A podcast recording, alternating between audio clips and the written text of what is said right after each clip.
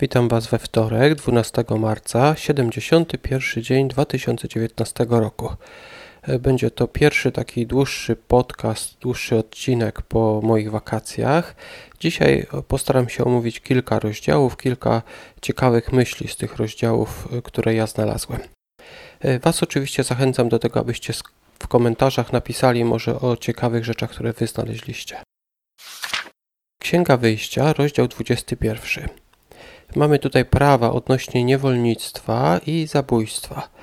Te prawa są bardzo ciekawe. Oczywiście ktoś może stwierdzić, że e, prawa dla niewolników to żadne prawa, bo niewolnicy powinni być po prostu wolni, ale mimo wszystko trzeba powiedzieć, że te prawa były e, bardzo no, dobre ale trzeba powiedzieć, że te prawa dawały dużo praw takim niewolnikom. Na przykład, jeżeli ktoś zdecydował, że niewolnica zostanie jego nałożnicą, jego żoną, y, to nie mógł jej później traktować ponownie jako niewolnicy. Była po prostu jego żoną. Kiedy on zdecydował na przykład, że niewolnica ma być żoną dla jego syna, to musiał ją traktować od tego momentu jak córkę i nie mógł w którymś momencie po prostu ponownie zacząć jej traktować jak niewolnicy. E, ale ja chciałbym może omówić werset 22 i 23. E, czytamy tam tak. Gdyby mężczyźni, bijąc się, uderzyli kobietę brzemienną, powodując poronienie, ale bez jakiejkolwiek szkody, to winny zostanie ukarany grzywdą, jaką na nich nałoży mąż tej kobiety i wypłaci ją za pośrednictwem sędziów polubownych. Jeżeli zaś ona poniesie jakąś szkodę, wówczas on odda życie za życie. E, ten fragment jest napisany w ten sposób, że w zasadzie w tym wersecie 23 nie wiadomo dokładnie, czy chodzi o życie tej kobiety, że ona poniesie szkodę, e, czy poniesie szkodę płód, inaczej mówiąc, że płód zginie. Bo tutaj mowa jest o tym, że trzeba dać życie za życie, tak więc mowa o czyjejś śmierci. Tak więc albo ta kobieta, albo płód umarł. Wiele osób uważa, że mowa tutaj o śmierci płodu i że ktoś, kto to spowodował, zauważmy, że spowodował to niechcący, bo dwóch mężczyzn biło się i niechcący uderzyło brzemienną kobietę, tak że ona poroniła i płód umarł. Nawet w takim wypadku należało poddać taką osobę karze śmierci. Należy, tak więc, jeżeli w ten sposób ten werset należy rozumieć, bo jeszcze raz powtarzam, że ten werset da się rozumieć podwójnie, że mowa tutaj o szkodzie tej kobiety, że ona została uderzona i ona umarła, albo można też rozumieć, że umarło to dziecko, albo w oba te wypadki. Tak więc y, trudno powiedzieć, czy mowa tutaj jest y, o życiu za życie odnośnie płodu, czy życiu za życie odnośnie kobiety, czy obu tych sytuacjach. Druga kronik, rozdział 30. Ezechiasz organizuje paschę dla wszystkich. Y, nastąpiło w pewnym sensie zjednoczenie całego Izraela. Jak może pamiętacie, za czasów Rehoboama Izrael podzielił się na dwie części. Dziesiąt, dziesięć plemion północnych, zwanych później Izraelem, Królestwem Izraela, odłączyło się od dwóch plemion, które pozostały przy Judzie. I w tym momencie król Ezechiasz, król Judy, organizuje paschę dla wszystkich i wysyła ludzi, którzy mieli zaprosić y, tych, którzy byli z dziesięciu plemion. Y, ci ludzie przez wiele lat, przez wiele dziesięcioleci nie czciło Boga tak, jak on chciał, i w wersecie 18 czytamy o nich, co się stało, kiedy oni przybyli na paschę. Wielka bowiem część narodu, zwłaszcza wielu z pokolenia Efraima, Manasesa, Isachara i Zebulona, nie oczyściła się, jedli bowiem baranka paschalnego niezgodnie z przepisami. Modlił się wówczas za nich Ezechiasz tymi słowami: Panie, w dobroci swej racz przebaczyć. E, karą za nieoczyszczenie się podczas Paschy była kara śmierci. I w zasadzie król mógł tutaj zastosować wobec tych ludzi e, to prawo i kazać ich zabić. On jednak modlił się do Boga, aby ten wybaczył, i teraz pytanie jest dlaczego? Ci ludzie po prostu nie wiedzieli. Ich wina byłaby inna niż wina jakiegoś Judejczyka, który by się nie oczyścił, wiedząc o tym, że to jest złe.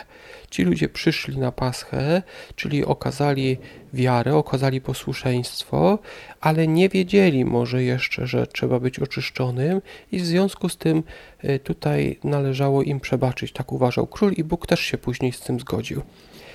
Tak więc widać tutaj rozsądek króla, który rozumiał, dlaczego Izraelici łamią to prawo. I teraz, jakie wnioski my możemy z tego odnieść? Y, w Nowym Testamencie powiedziano później, komu dużo dano, od tego dużo się będzie wymagać. Czyli jeżeli mamy na przykład dużą wiedzę biblijną, na przykład wiemy, jakie prawa Bóg wymaga, wymaga od nas i łamiemy te prawa, to nasz grzech jest większy niż kogoś, kto nie zna tego prawa i też łamie to. Tak więc, jeżeli ja znam jakieś prawo i łamię je, i ktoś inny łamie to samo prawo, ale on nie wie tego, że łamie je, moja wina jest większa. Zachariasza, rozdział 10. Czytamy tutaj o zebraniu rozproszonych Izraelitów. Jak już wcześniej wspomniałem przy omawianiu kronik, drugiej kronik 30 rozdziału, e, Izrael podzielił się na dwie części.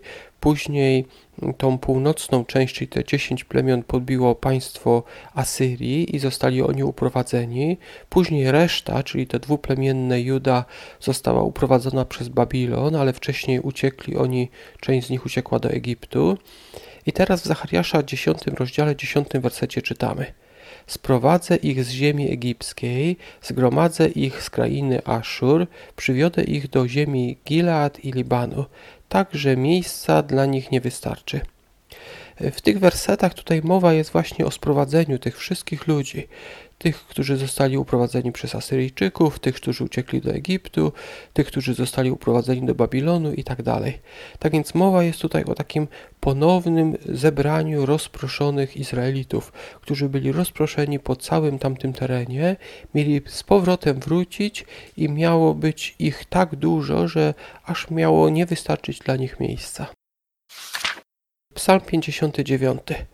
E, ten psalm Dawid napisał w tym momencie, kiedy był on otoczony w domu przez ludzi Saula. Napisał w tym momencie, albo może krótko potem. E, będziemy o tym e, mówić przy omawianiu księgi Samuela. Była to taka sytuacja, że Saul chciał zabić Dawida. Dawid leżał w łóżku, bo żona kłamała właśnie tym ludziom, którzy po niego przyszli, że jest chory i o, dlatego oni czekali na zewnątrz.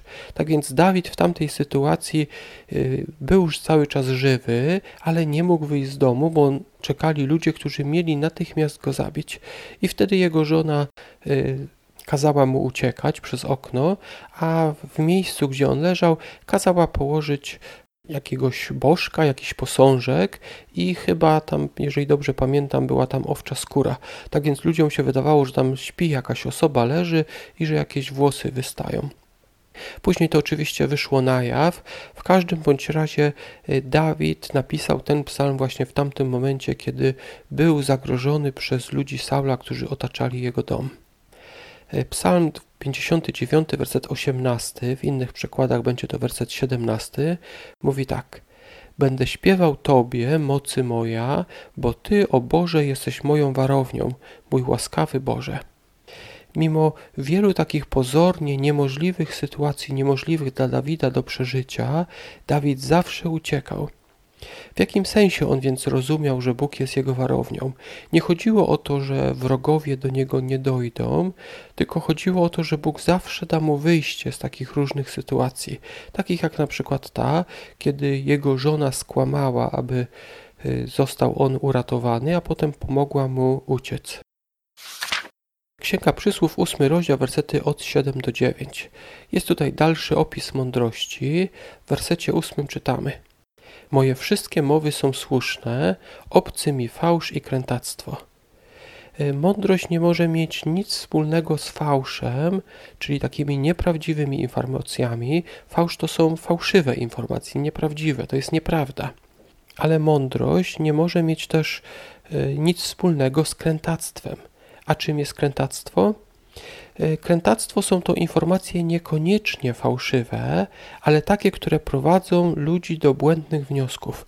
E, częstym przykładem dzisiaj się używa takiego stwierdzenia to jest fake news. Fake news nie zawsze polega na tym, że ktoś podaje e, fałszywe informacje, ale ktoś wybiera prawdziwe informacje i podaje je w ten sposób albo z takim komentarzem, że słuchający wyciąga zły wniosek. Słuchający dostał prawdziwą informację, ale wyrwaną z kontekstu albo informację podaną bez innych informacji, które powinny pójść razem z nią, i na podstawie tej właśnie informacji taka osoba może dojść do fałszywych wniosków. Tak więc krętacz niby nie kłamie, ale y, też trudno mówić, że przekazuje prawdę, na pewno nie przekazuje mądrości. I ta mądrość, o której mówimy w Księdze Przysłów w ósmym rozdziale, y, taka nie jest. Ona nie podaje ani fałszywych informacji, ani takich wyrwanych z kontekstu informacji, które można nazwać krętactwami. Bardzo dziękuję Wam za wysłuchanie tego dłuższego podcastu. Zapraszam oczywiście do kolejnego jutro, a więc do usłyszenia.